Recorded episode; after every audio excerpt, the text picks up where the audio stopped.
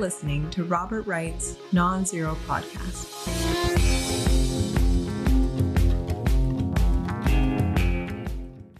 Hi, Mickey. Hey, Bob. How you doing? Okay, what's this? That is. It looks like uh, somebody in some kind of spacesuit or something, but it must not be. What is it?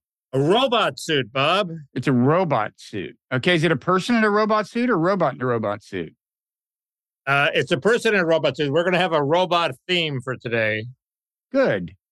uh, and this is this is the uh, this is from New Hampshire in 2016. You remember that? Not the robot part. I remember New Hampshire. It's a state. Am I right?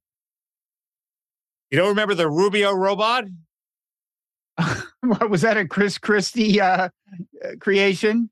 It was. It was playing on the same theme Christie played on, presumably. Right, right. The the backstory is uh, it, I have a little personal uh, interest in this because my my one appearance in the mainstream media was I was hanging around the uh, MSN, uh, uh, whatever it is, the site the, the where they were filming it, and um, Steve Kornacki took pity Yeah. on me and had me on the panel, Mm. and I predicted confidently that those people who were expecting Chris Christie to take out, out Marco Rubio and do Trump's dirty work for him We're crazy. That never happens.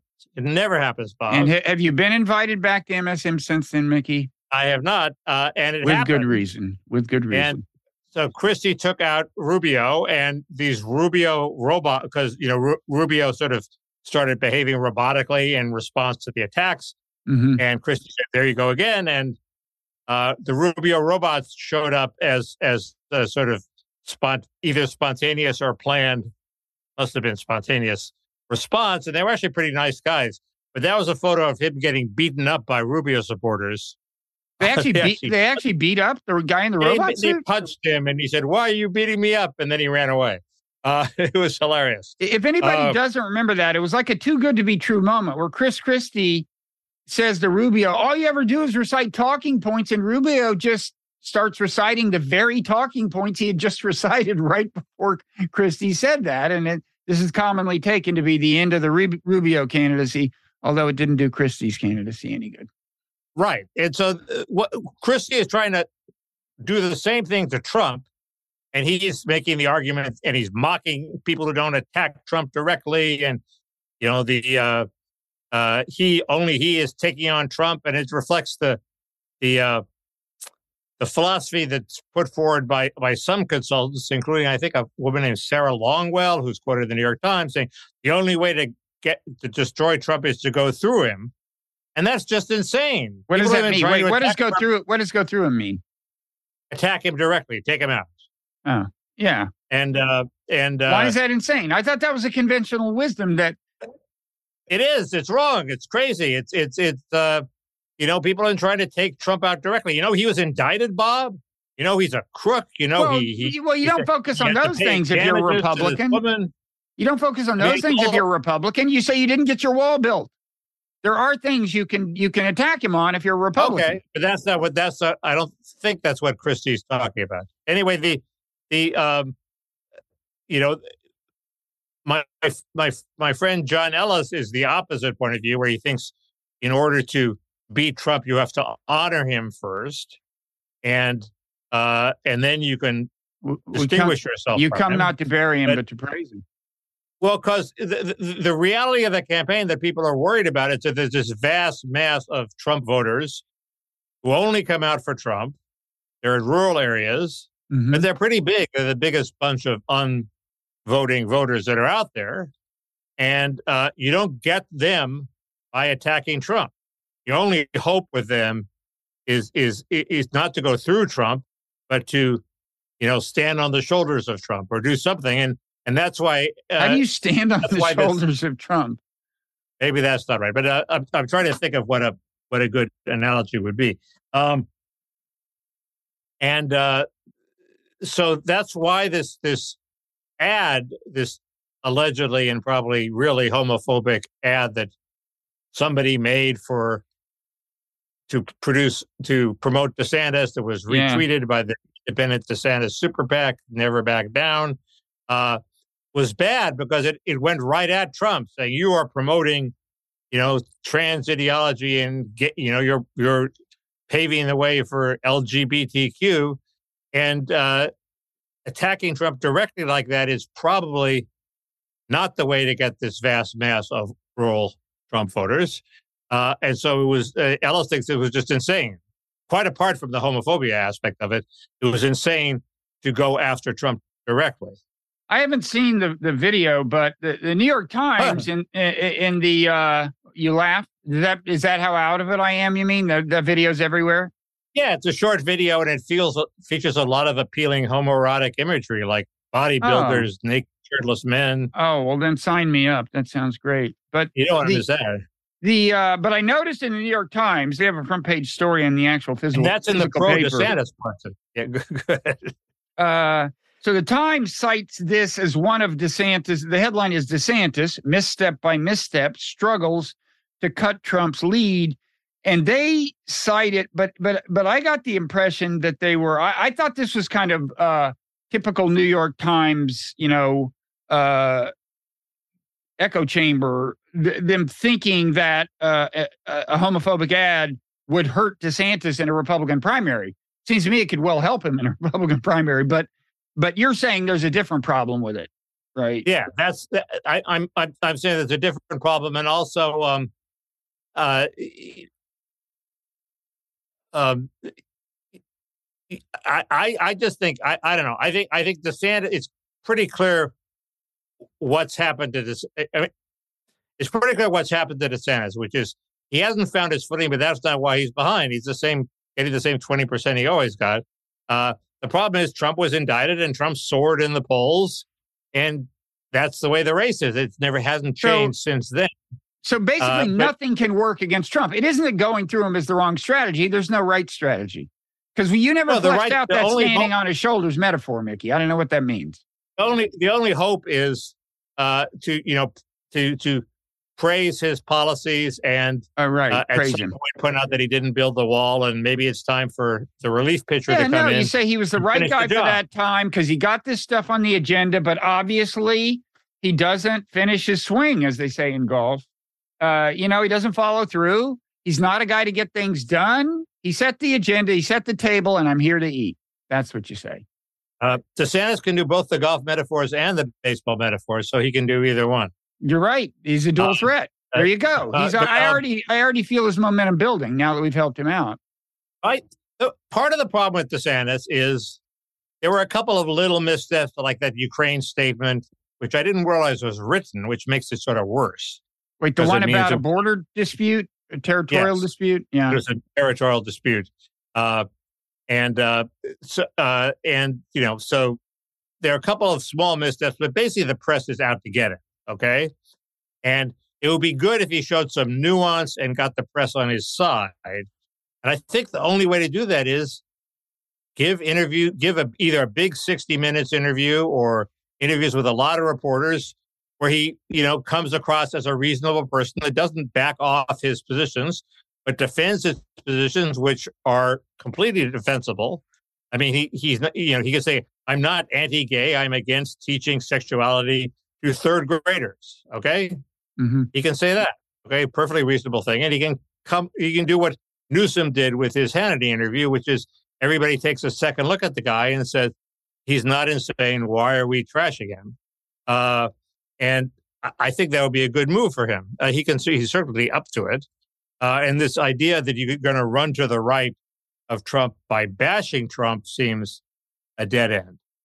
No, I uh, agree. You, so, you, you, you have to pause to praise him uh, and and say he's just not the guy for the job. It's like what a Democratic challenger should say to Biden if there were one. Um, you know, he he hey he he he's the Trump he's the Trump stopper. He, you know, he he saved our our country from descending into chaos and righted the ship, but he's older than shit, and I'm not. You could even say you could even say that Trump saved America. How about that? I would even defend that. He, you could say that about Biden. They should both the ch- both challengers and both, both parties should be saying, "This guy saved America. Thank you. Uh, right. It's time to head off stage." They right. should, and, yes. and you and you could you could make both cases. It's just I don't think DeSantis should make the Biden case, and I don't think I don't think uh, no, you're you're correct. That would be bad messaging. Um, that, for but, for DeSantis to say, I think Joe Biden saved America. I don't think that's the way to eat into Trump Trump's lead. No, I agree.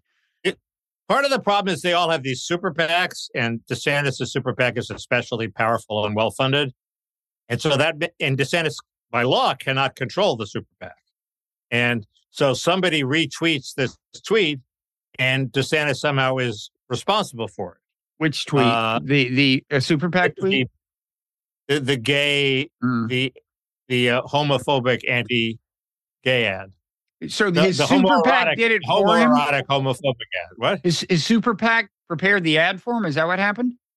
No, it's some some random DeSantis supporter prepared the ad, and then the DeSantis super PAC said, "Hey, this is sort of cool. Let's they retweeted it." I see. And, you know, the idea, the idea, they're all staffed by these young people who like these radical memes, and they like being entertained by the memes. And, uh, mm, uh, I know the type. Yeah. They, they they sort of they're appealing to their own ilk, and they don't think about what the larger ramifications. So they chose to post it, or they just casually retweeted it. They actually they chose to tweet it, reposted. I think. Hmm. I don't know. I'm not sure about that. that. That's mixed terminology. Speaking of which, yeah. are you on threads yet? Are you on, you on threads, Mickey? I'm on Ever. threads. I, I, have a conclusion about threads. Should we save it for after? Is there more politics to talk about? Yeah, there's plenty more politics to talk about. We'll save threads. Okay. Um, um, so, so before we get to threads, what else is there to say about domestic politics? There's also well, there's all this stuff. talk. There's all this talk about uh, uh, uh, others coming into the race. Kemp is the flavor of the week. Kemp, the governor of Georgia, he's beat, uh. he's defeated Trump before in his local Georgia races, uh, where you know Trump was against him for getting reelected. He got reelected. Trump was for Perdue as senator. He was for uh, the candidate who eventually won. No, in the primary. Now, did Kemp not participate? He, he refused to participate in the election denial, right? Right. Okay. And, and he, he's um uh I, that could hurt him in the primary, but I like it. He's got anyway, but but I don't understand the I don't understand the theory of this of, of this late entry. The idea is that uh, somehow the race is going to go along and Kemp is suddenly going to enter and he's going to get 43% of the vote instantaneously. I mean, everybody can say, oh, you are our savior. I just don't see that happening you know you get you, you get the 43% by entering the race and building it up over time and not jumping in at the last minute uh they're sort of um it, it's sort of it, it's it, the analogy would be 1968 you know bobby kennedy jumping into the democratic primary that's because there was a huge well of antipathy towards lyndon johnson among democratic primary voters there is no huge well of antipathy toward donald trump among Republican no, I don't, I don't, I don't think any sane person is expecting that kind of surge from any rivals. It's going to be four yards in a cloud of dust, folks. You better get started now. Um, um on the Democratic side, I mean, I'm, you know, uh, please. I mean, it turns out, you know, when he said that uh, Putin's losing the war in Iraq, I think it turns out that's the second time in uh, 24 hours or 36 hours that he had said exactly that. He also, I thought, was, I thought you were going to say it turns out it was brilliant. Putin is losing war in Iraq. Not that we know of. But the, uh, and then also, this isn't so bad, I guess. It's more of an indictment, actually, of Josh Rogin of the Washington Post. But Josh Rogin wrote this piece where he spoke to this uh, some Syrians who went to a fundraiser, and and and they say, or one of them says that they said to Joe Biden, uh, Assad must go, and Biden said, "I agree." I- I'm sorry, that's not enough to hang a piece in the Washington Post on. That's just that's just Josh Rogin's neocon regime regime changeism getting the better of him. Um, that that that's I mean, he, he, you know that that's just not solid enough. But Biden probably sure did say not, it, and he shouldn't. What's that? Josh Rogin is making sure it's not going to happen by putting that out there. He'll, he'll immediately be shot down, and forces will be mobilized. I assure to, you uh, that Josh Rogin's goal is not to stop regime change in Syria. Right. I'm saying he was uh, he was uh, foolish if that is his goal to do it. He was counterproductive. From he may have just needed a story, but uh, I, I, uh, you know, he's hardcore. He's a hardcore neocon, uh, who for some reason has been given this position at the Post. Well, as long as it's a weird. It's a weird. Like I don't think he's part of the actual opinion section, but it's kind of a column. He's kind of. i- i- i- It's reported, and it, it uh, but it's uh, there's a lot of attitude, and he is, I mean, hardcore neocon. increasingly journalism is becoming that. It is. Uh, you're right. Just a lot more attitude. Obviously, that's what gets you the clicks. And people Um, have a vein. People have a vein. They mine and they mine the vein, and they don't sort of produce stories that they that are against their cause. mhm. Uh, anyway, that, that doesn't really bother me, but you should know where they're coming from. The uh, now that you subtly shifted the, the the topic to foreign policy, Bob. That was subtle. what about this guy Prigozhin? He's turned up again. He's not dead. Not a dead man walking. he turned up in yet. St. Petersburg. There were a couple of interesting stories about how um, uh, the FSB, which is some some Russian agency that's supposed to it's it. I think it's a successor to the KGB. Yeah, it's supposed to monitor these things. They're supposed to know what's up. They didn't warn people about Prigozhin's mutiny. Is that because they sub- subtly supported it?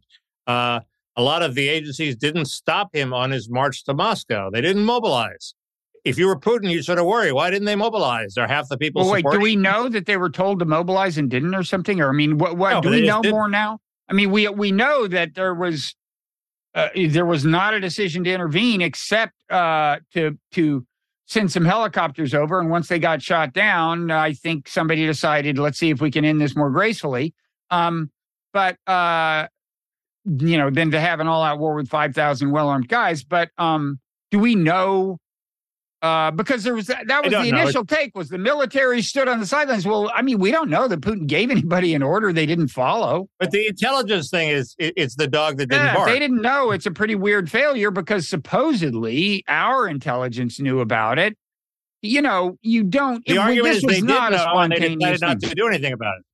Now, an interesting, an interesting little uh, twist is, uh, you know, I, I taped a podcast with these Russians with attitude guys, and I didn't and then I'm and then I'm going to be on theirs. It, it, it um, it it hasn't. Uh, it, it'll let's see. It'll be public on Tuesday, and it'll it'll uh, pay paid non-zero subscribers will get it. I guess How'd tomorrow, but, but oh, I don't know how I did. I'm not sure. I maybe I I, I kind of am am uh am not sure. I mean, they they were they were fine. Uh, I think maybe I could have. Uh, I don't know. Long story. We can talk about it in the parrot room. But a couple of interesting things. One of which I'd actually heard one of them say on his podcast. But he thinks Prigozhin was um, waiting, anticipating that the counteroffensive would show early signs of success that the Russian lines would collapse. And then he was going to make his move and say, I'm your savior. I'm the only guy who's gotten any success in Ukraine. And that he was forced to move early, I guess, because he thought uh, his movements uh, had been detected. It's hard to believe they weren't detected by anybody because this was not a spontaneous thing. I mean, it was a big logistical challenge to get all these uh, men in there and then have them go to Moscow. And I think that's why the U.S. intelligence spotted them. Um, and uh, so, yeah, it- it's weird if they did not know, and yet it they they acted as if they didn't see it coming. It's true. It's weird. Why isn't he dead? Why is he not in Belarus but back in Russia and giving Oh. interviews to the press? I think it's Belarus. There was a call call, Oh. car called a Valaris. Uh, Okay, sorry. but that's a different thing. The um uh well, I mean the deal they cut, you know, Putin wanted to avoid the bloodshed and whatever else and said, "Okay, we won't, you know, he didn't want to have a big war with 5,000 guys and and and he, and also, I mean again, these guys were war heroes, okay? Uh, uh, you know, uh, there are all kinds of downsides to having a big bloody confrontation with him. And at the time, it seemed to be saying he seemed to be saying, "We'll exile you instead, and you'll get to keep these troops can follow you into Belarus." And who knows? We don't know what the deal was, and and we also, in terms of why uh, Prigozhin is reportedly back in St. Petersburg, we don't know if he's just getting to clean out his, you know, his locker, you know, or uh, and maybe take a hundred million or so in in cash with him, or uh, and then and then scurry back to Belarus. We don't know, but we also don't know how much leverage he has with Putin. You know, it's like it could range from having dirt on Putin. I doubt it's the kind of blackmail thing to him having just kinds of trouble he could create within the government that Putin knows about. And it, it could also have to do with the extent of his control of the far flung Wagner apparatus. There have been reports that Putin's trying to seize control of it, but we don't know what the corporate structure of it is. It, it may be, you know, and, and if he has solid control of this huge, uh, you know, global network that Putin wants to continue to exert influence over, that's a lot of leverage. I, I have no idea uh, what the deal is. We've never we never heard what the you know the full fleshed out deal to begin with. What is and, what, what does Russians with attitude say about it? Uh, they don't think Prigozhin was just unstable. Um, their line is is uh, you know is that he was rushed into doing his thing. I don't think they think it was a true coup attempt.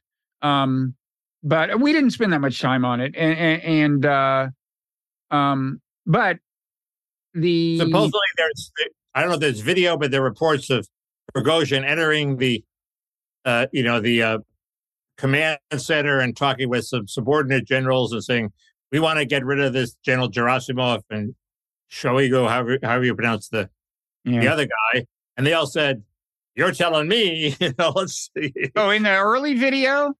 There, there, there, there's dissension in the ranks. There's not. You, you mean not, the video during the mutiny? Yeah, yeah, yeah. The one guy said you can have him, and that guy was like a that guy was like a deputy defenseman. Well, oh, wait, there were two guys. They were both high level. One of them was one of five deputies in maybe the defense ministry. The other was of comparable rank in the GRU. That's the Foreign Intelligence Agency. They're like you know general officer level guys. And Prigozhin had he knew him but but he said to you're right. He said to one of them, "I want to get rid of the. Uh, I want the defense minister." That's the other thing that's come out lately is that supposedly Prigozhin had a, had plans to actually kidnap these two guys, the defense minister and the the ch- kind of chief of staff. But anyway, he said, "I want Shoigu and I want Gerasimov," and the one guy said, "You can have them." Uh, yeah. So I don't know. You, you don't.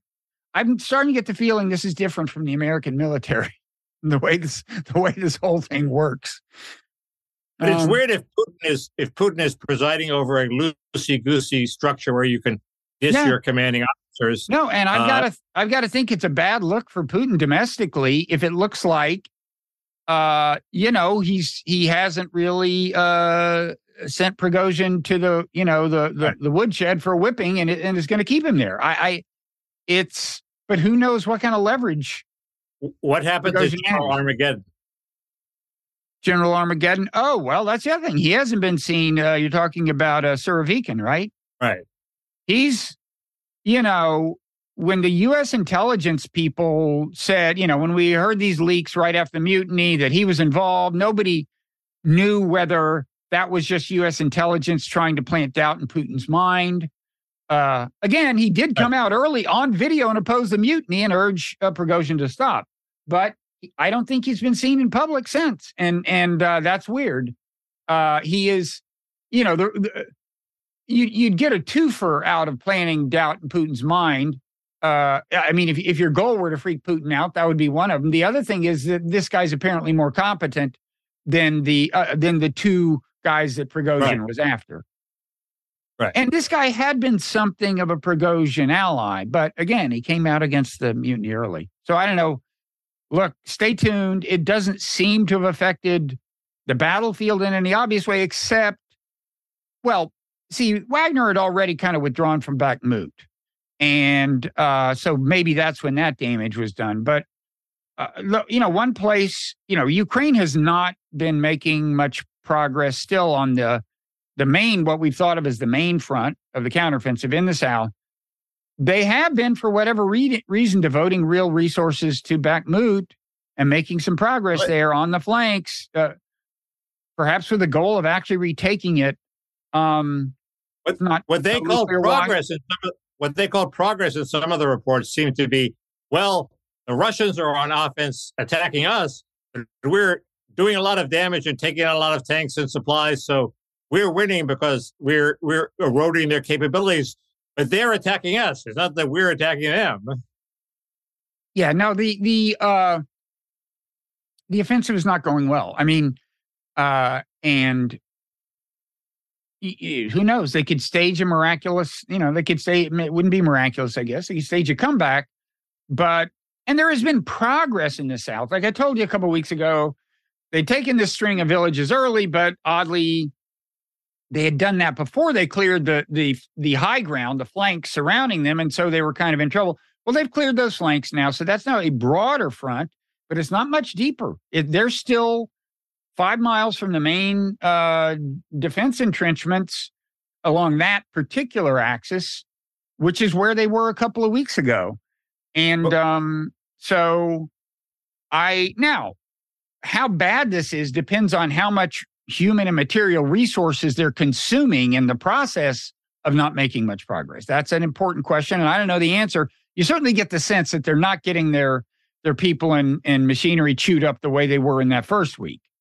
Uh, but you know, it's uh, and there are a lot of uh, variables that could uh, work to their advantage, uh, but uh, ultimately, um, you know, they are going to get some new weapons and stuff. But I, I think, yeah, go ahead. No, I want to know what do you think. Go ahead. I, I think you're starting to see if you if you if you if you really want to try to see it and squint a way that you we could be working seriously toward a ceasefire within a few months. And in fact, I think we saw some signs of that um, this week. Uh, I mean, for starters, what, what's that? Well, first of all, um, you know, I, I, asked the Russians with attitude guys, you know, do you think Putin would be up for a ceasefire? He just more or less settled for what he's got.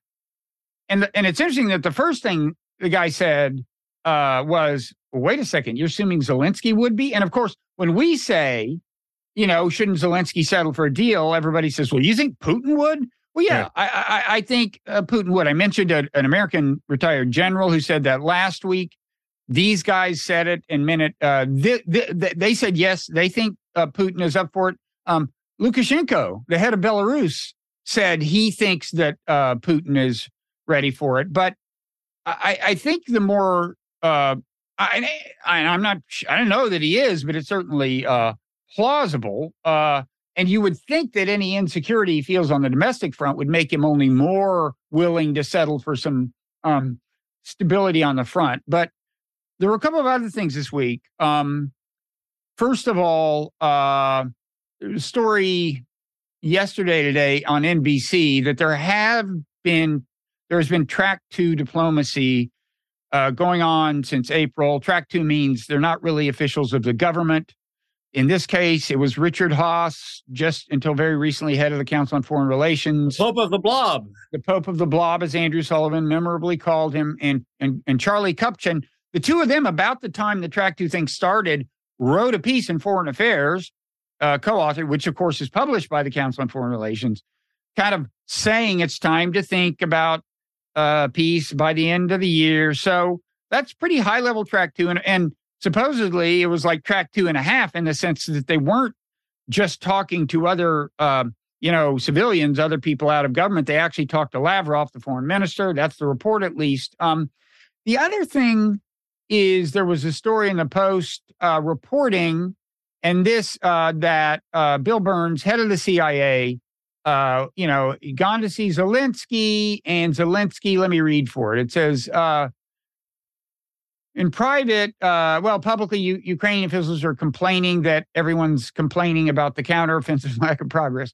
But in private, military planners in Kiev have relayed to Burns and others bullish confidence in their aim to retake substantial territory by the fall, move artillery and missile systems near the boundary line of Russian controlled Crimea, push further into eastern Ukraine, and then open negotiations with Moscow for the first time since peace talks broke down in March of late last year. So, so apparently that is their professed plan is to get to the brink of Crimea and then think they got you know Putin where they want him, and maybe he'll surrender uh, some territory that he's currently in possession in. Who knows? But I think the other interesting thing about this is that assuming it was a tactical leak from the administration, it was attributed to administration officials.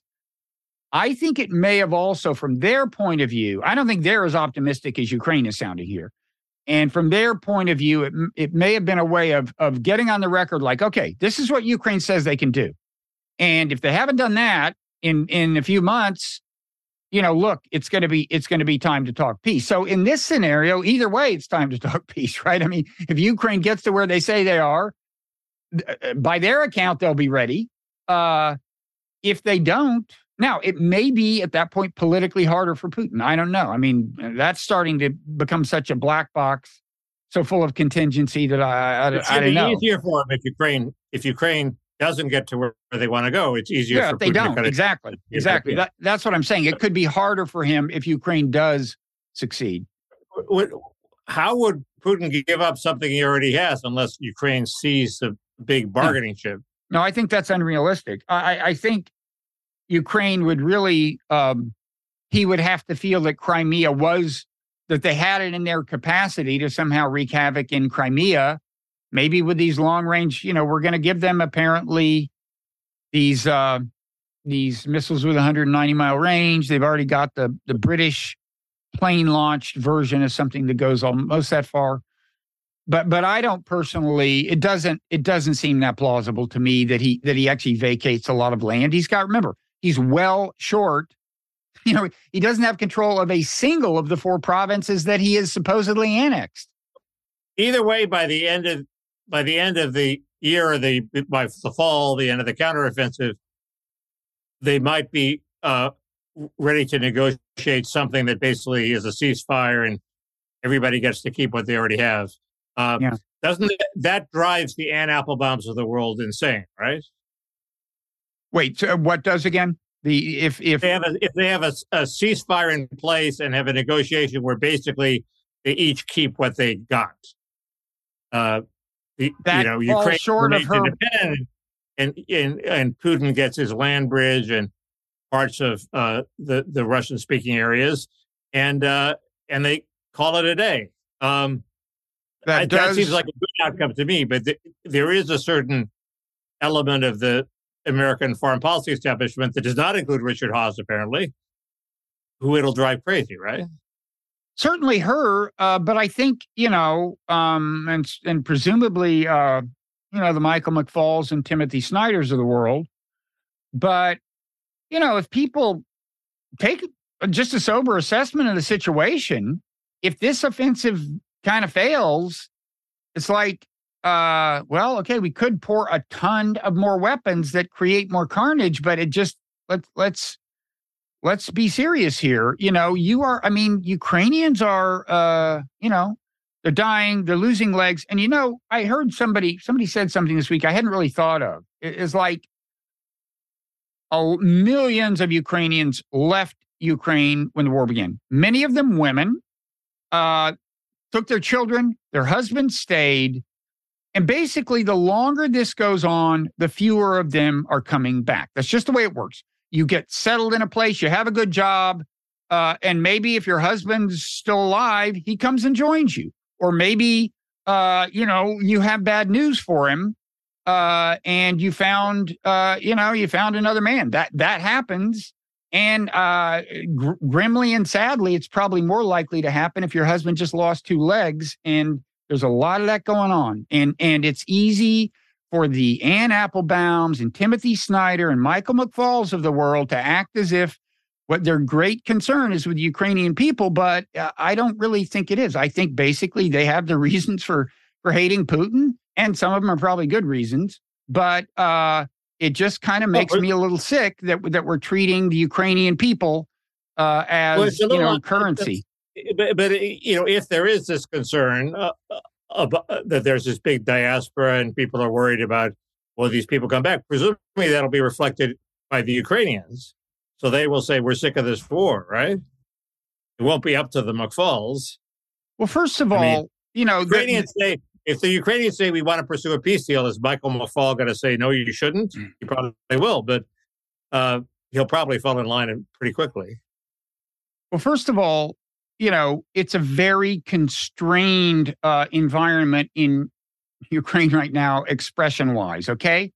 I mean, uh, you know, Zelensky, they shut down the Russian speaking media a long time ago, basically. Um, they they they took the 10 TV channels and reduced them to one, which puts out the the state the state narrative. And I'm not saying this is that weird. It's it's it's it's different from the way we handled Vietnam, but on the other hand, that was not a war on our soil. So I'm not saying it's surprising that you would react in extreme fashion, but I'm saying first of all, Ukraine also, uh, unlike what we did in Vietnam, Ukraine has refused to uh, release uh, casualty figures on any kind of regular basis. Um, and uh, of course, in Vietnam, the, the, the, enemy casualties were inflated, but but the but the the the, the American casualties were were accurate, more or less. Um, so they're not. First of all, they're not getting uh, the story. Secondly, I don't think I don't know how free they feel to speak out, but I think it's a it's a somewhat. I mean, first of all, wartime psychology creates a very constrained environment in that regard naturally, if there's no government clampdown, and so I wouldn't expect, you know, to see big demonstrations. I did see a poll where uh, they said um, it was like, how many Ukrainians? It was uh, of Ukrainians. How many? Uh, you know, do you have a what was it? A close friend or relative who's died in the war? 63% said yes. And among those 63%, the average number of deaths were was three. So they're feeling it. Zelensky doesn't strike me as a guy who's in an incredible cocoon. You think he is in a bubble? No, I don't think he's in a bubble. I, I don't think we understand all the forces acting on him either, though. I mean, right.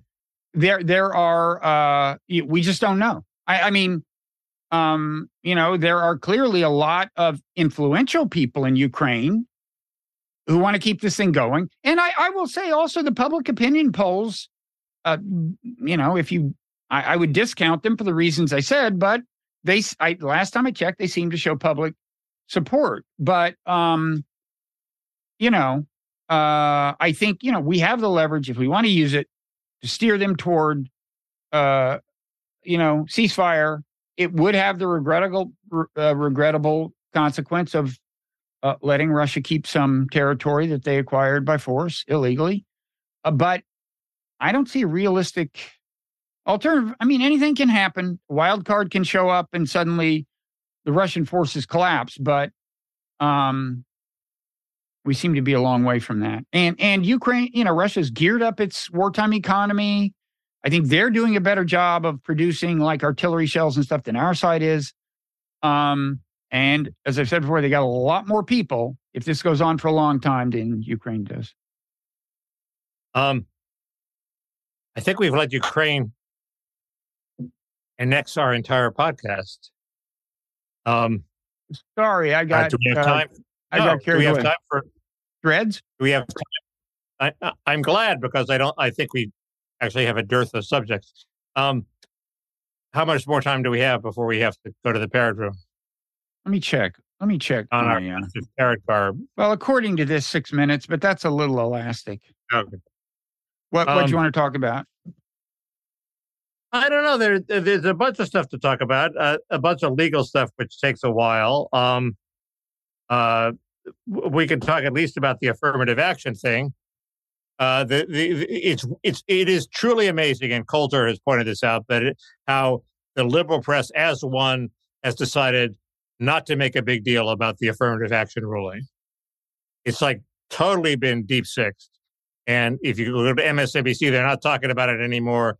They shifted totally into uh, let's talk about legacies. Let's get rid of legacies, and you know that's our response. It's not this is an this is a horrible setback for Black Americans, uh, and it insults all blacks and blah blah blah, and uh, it has to be overturned. They haven't said that. They're willing to let the colleges figure out how to game it and work their way through the loopholes and not go public about it uh, going public about it doesn't help them there, and to focus on the on the on the responses that they have chosen, which is let's attack legacies as a vestige of white privilege. And my line on that is, you know, why do you want to, you know, doesn't I doesn't wouldn't bother me if legacies got uh, got eliminated, but why do you want to perfect meritocracy? That's the wrong direction to go in.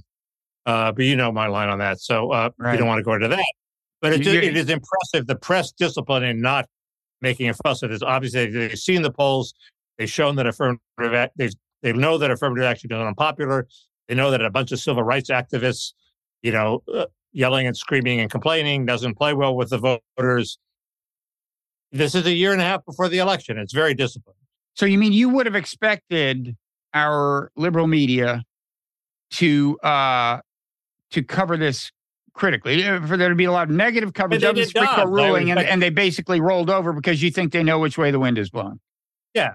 They they didn't do what they do with Dobbs, which is have a huge bevy of outrage, uh, you know, where p- outraged people are interviewed all week and et cetera, et cetera, et cetera, because uh, because they, they know that's not going to play with the voters, and that's what they care about.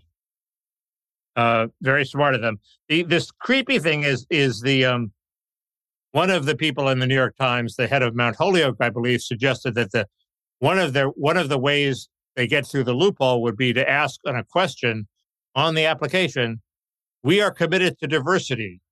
What uh, relate to us your experience with diversity and why you want to join our diversity community. Uh, and it comes perilously close to being a loyalty oath or a litmus test. And I don't know what I think about this. I'm of two minds. Seems to me if Mount Holyoke wants to run a community, a college committed to diversity, they should be able to run a college community committed to diversity.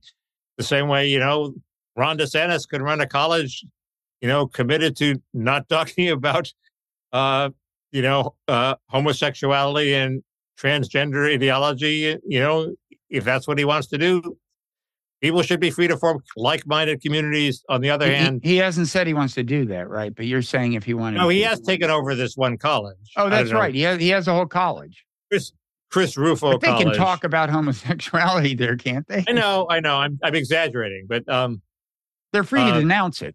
I think.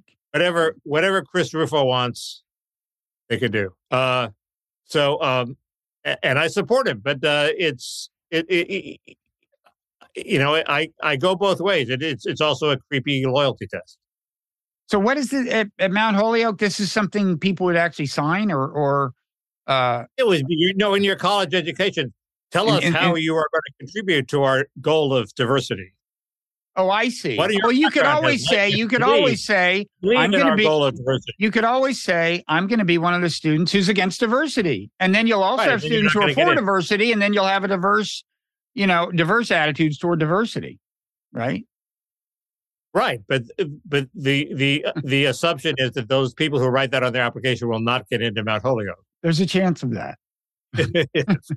so uh, that's that's that that's the problem, and I'll, you know it's a, it's an attack on ideological diversity, as as they say, Mhm. uh, and uh, I I I I, t- I tend to think the way out of this dilemma is to let a thousand flowers bloom, and yet universe let universities be what they want to be, what they want to be. Ex- let let in who they want to let in, as long as they don't discriminate by race, and uh, and let the chips fall Mhm. and have that have businesses realize that if you go to Mount Holyoke, maybe we shouldn't hire somebody from Mount Holyoke because they're going to be a you know a diversity zombie. Uh, you know, maybe we should hire somebody from Princeton because they have too many people with orange hair. Uh, you know, uh, so uh, but uh, most people think otherwise on the right, certainly. Yeah. Um, yeah, I guess it's yeah. I mean, as we said last week, there could be a lot of workarounds uh, that that colleges can use so that the ruling will have less impact than you might otherwise think. Um, so uh, should we say anything about threads? We could talk about it in the parrot room. We could. Oh, we can I- talk I about think- threads. Here's my line on threads: is I think it is designed to exclude old people. Okay. Is it only uh, available on the phone? Because uh, the only way I got that, it. that I, that's where I was getting. It's not. They said, uh, so there's a phone app. Um, I downloaded it. Uh, was uh, disappointed to see that my Twitter username is already taken. Someone else is calling themselves Robert Ryder, and I will not rest until the culprit is tracked down and brought to justice. But that aside, um, yeah, there's a smartphone app, but but they say they have no plans to create a Mac, you know, an app, an app for the Mac computer or Windows computers. And I can't, I mean, there is a website that's called thread.net. Maybe there's something wrong with me, but I can't get it to do anything. I mean, there's this pattern that I'm thinking, like, wait, am I supposed to take a picture of that with my smartphone? Because it looks a little bit like, you know, those things, those digital yeah. pattern things that you take pictures of. Um, but what would be the point of that? I've already got the app on my phone and um, I, I, I can't, I don't get it. Uh, but but that's the deal. Is people too old to get it? They don't want people too old to get it. And you know, people our age, I think, are more likely to prefer typing on an actual keyboard if they're going to do a sentence of any length. Whereas, you know, younger people have developed a magical ability to uh, type very fast on smartphones, and for them, it's just like a normal thing. So I, bizarre. what's that? It, it, seems bizarre to me. It's I mean, it's a total pain. It's a total pain to, to type on a smartphone, no matter how good you are. It seems to me. But um, so that's my theory about Threads. Also, it seems kind of not ready for prime time uh, in the uh, because, for example, you can't yet curate your like you can't choose. You have less, uh, fewer options than you do on Twitter. Can't choose to just see what your followers post. It has to. The only feed, as I understand it, is your the people you're following plus a bunch of shit that Mark Zuckerberg wants you to see, and they're just mingled into one feed uh, you know, kind of like the for you feed on Twitter, but there's no alternative. Whereas there is on Twitter. All that said, it seems like a lot of people are checking it out. I mean, in my brief time there, I, I saw a lot of people. But um, I, I you know I have a simple simple response to it. It's too fucking nice. Like everything, like everything Mark Zuckerberg does, there are too many people saying nice things, posting photos of sunsets. You know, here's a nice photo of a sunset somebody's posted. Uh, they, you don't you don't get a good dialogue uh, if everybody's nice to everybody. Well, uh, and Facebook is way too nice. If, if you know if somebody if you criticize somebody on Facebook, they'll just take your take your post down. I don't think people have the authority to do that on on on this, but uh, well, it's just it just everybody's being everybody's being nice and they want they like it that way, so I don't want to go there. Well, it could change if a lot of people migrate from Twitter, but but remember, right now it's it's kind of an extension of uh, Instagram. You have to have an hmm. Instagram account first, and of course, the big advantage of Twitter, you know, compared to everyone else who start, wants to start a Twitter rival, uh, rival, is that you know you you've got this for people who are on Instagram with a lot of followers or a lot and, and people are following. They can just transport all that over to this, and nobody else can offer that. But but that's the other thing. That's the other thing I want to say about age is note note that face, Zuckerberg is not making it automatic nat and natural to go from Facebook uh, to Threads because people on Facebook are old. He doesn't want them. He's he's making the fundamental connection between Instagram and Threads. Because he wants advertising. Why would he not want? He wants Facebook young. People? He wants young, attractive people. He doesn't like people like us, Mickey. We should file a class he's action lawsuit. This is age. What's that? He is neither young or attractive. He's young, and he knows that, Brazilian jiu-jitsu. So I'd be pretty ca- fucking careful what I said about him if I were you. Here's a um. The one negative tweet I found, I was scrolling for sunset photos and all this this nice Instagrammy crap. Um, one negative thing I found is by a, a, young, attractive person by the name of Tom Brady. Oh, I know him. Says, Tom and I go way back hey, my combine photo is banned on threads, right? We're going for positivity here, question mark. Um, Wait, so what Tom happened? Brady, he got a photo he, banned? He what? says he has a photo ban. I don't know. My combine photo. What would be a combine photo? Is that something? I think, I, th- I think a combine is a football. Um, isn't that the thing they do to get tested for, like when they test their running speed and everything? That's, That's not a combine. That's what yeah. I thought it was. Yeah. I don't know. Why wouldn't you post Tom Brady's combine photo? Why would he have a combine photo? He's retired. This is the other. Maybe this is there's so so many mysteries surrounding this. oh wait. And then the second tweet is apparently not, and there's the combine photo. So what the hell? Oh well, thanks, Tom. It's um, a very attractive picture of, of Tom Brady. So I think I think Threads could succeed if anything can uh, against uh, Twitter.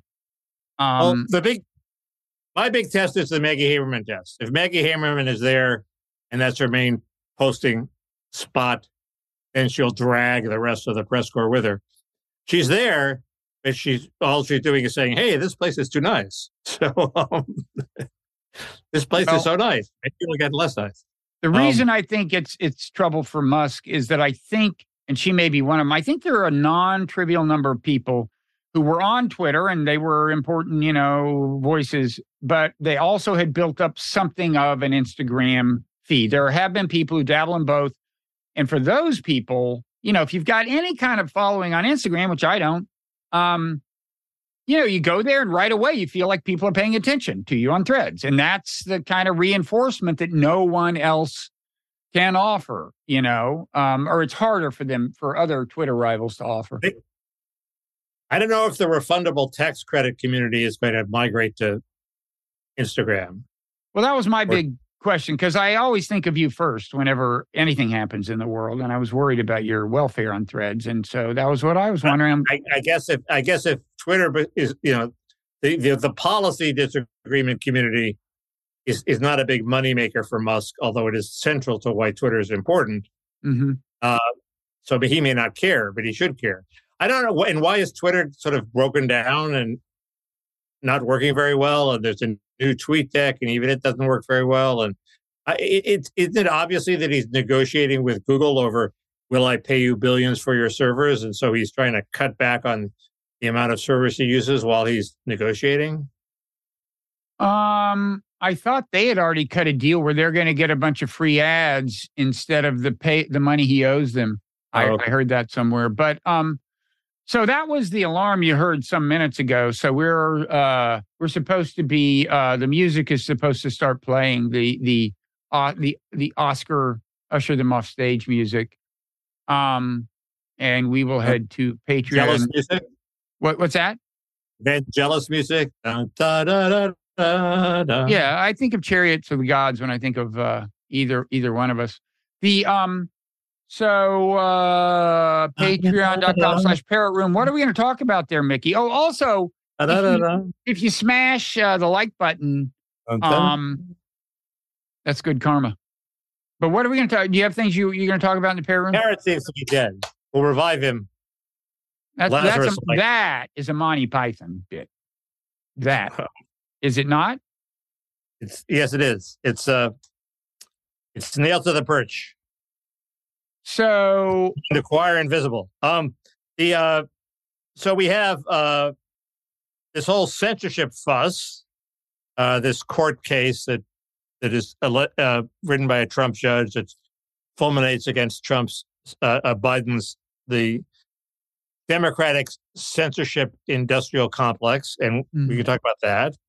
Uh, I have a I have a- a weird legal point about how about the uh, you know the web, the web designer who claimed she, her her her business was expressive. Well, why isn't other businesses? Why aren't other businesses expressive? Uh, I think there's a reason. Uh, Mm. You have uh, uh, the, a big piece in the New Yorker about your friend who ran the Titan submersible that uh, was destroyed. He's not. It- I, I. He's not my friend, but uh, I, I've never. I, I never met him. But uh, It's I read the piece. It's it's an interesting piece, and uh, yeah, we should Okay. talk about that. We can talk about it. It's not going to Uh, help. It's not going to help his legacy. I think. No, we have um, we've both seen the movie The Day the Earth Stood Still. Very interesting You, movie. you more recently than than I, but yes, I first Right, saw it when I was like four or five years old, when, when was the most recent time you saw it? about twenty years ago. Oh, really? Oh, you haven't? You didn't watch it recently? Not recently, but I, I get the idea. It's a film about you, Bob. It, uh, no, as I said, I wa- I saw it when I was four or five. I think it it it shaped my whole Yeah. worldview. I, You I am Klaatu. Was that his name? I'm trying to think Klaatu? of your is your Klaatu the hero or Gort his vicious robot friend? was Klaatu I- the man who was also named Carpenter? Yes. We'll talk about all this. We'll You talk can, about you, the can, you can reveal whether you're Klaatu or Gort. Um, Okay. Uh, uh, we have the French riots. Oh yeah. It seems to me there's some um some whitewashing going on of the role of a certain international migratory phenomenon that We talked about that mhm. last week. You have to come up with a new Trumpist angle, Mickey. No, I can repeat it. Um, no, you, no, no. there's some Those new, are the there's rules. some new New Trumpist angle every week. Those are the rules. Um, uh, there's Dr. Love, who uh, famously debated Malcolm Gladwell on the value of hormone replacement therapy, died. yes. Uh, so we can revisit that. Uh, Macron actually had a good idea, a good policy idea, so I can show my soft liberal side by endorsing it. Mm. Uh, uh, is artificial intelligence the solution to the complete inability to muster an all volunteer army? I uh, see where you're going. how do cities rebound? And which dementia village will we choose to live in, Bob? I don't know, but we're on the verge of overpromising, Mickey. How long are you planning to tape? Uh, until the last dog dies. That's kind Okay, of a so what are you sensitive subject with me, Mickey. But um, Oh, sorry. I Yeah. didn't realize that. yeah, yeah. That What are you gonna, I, I Uh, apologize. the I want to complain about Timothy Snyder. I want to complain about the New York Times. Uh something specific they've both done. Um I I, I watched some other science fiction. I watched we haven't talked about the final episode of Silo yet, have we? You probably haven't watched it. I did. Right. I have something to say about Silo. I watched the first episode of Foundation, you know, this uh streaming version of Asimov. Uh I might say something about that. Um, and you know what uh, happens? You know what happens at the Foundation? The mule comes along and destroys everything. So why do we have to watch the first episode? is that actually true? You've ruined my the rest of my whole. It's a trilogy. I don't want to know. No plot spoilers, especially involving a mule. Okay, well, uh, Mule in the sense of the mule, mule. mule in the sense of drug transporter or mule. Mule is a, is a Trump-like No, no, figure. none- oh, defies the rules of psychometrics or psychohistory. okay. Maybe a little more about threads, or else the cage match itself, which which between uh, Elon and Zuckerberg, which which of course was threads. This is how it started. Is it in a conversation about the coming of threads? Is how that whole absurdity began. Okay, that's plenty. That's plenty. Plus, we'll just be entertaining. Um, patreon.com slash parrot room. Nope. Smash like button. What? Revive the Parrot Room, much like Gort revived Klaatu. Well, well said. about- yeah. How about that? Hey, yeah, there you go. I'm live. Okay. Thank you, Bird. We'll see you in the parrot room.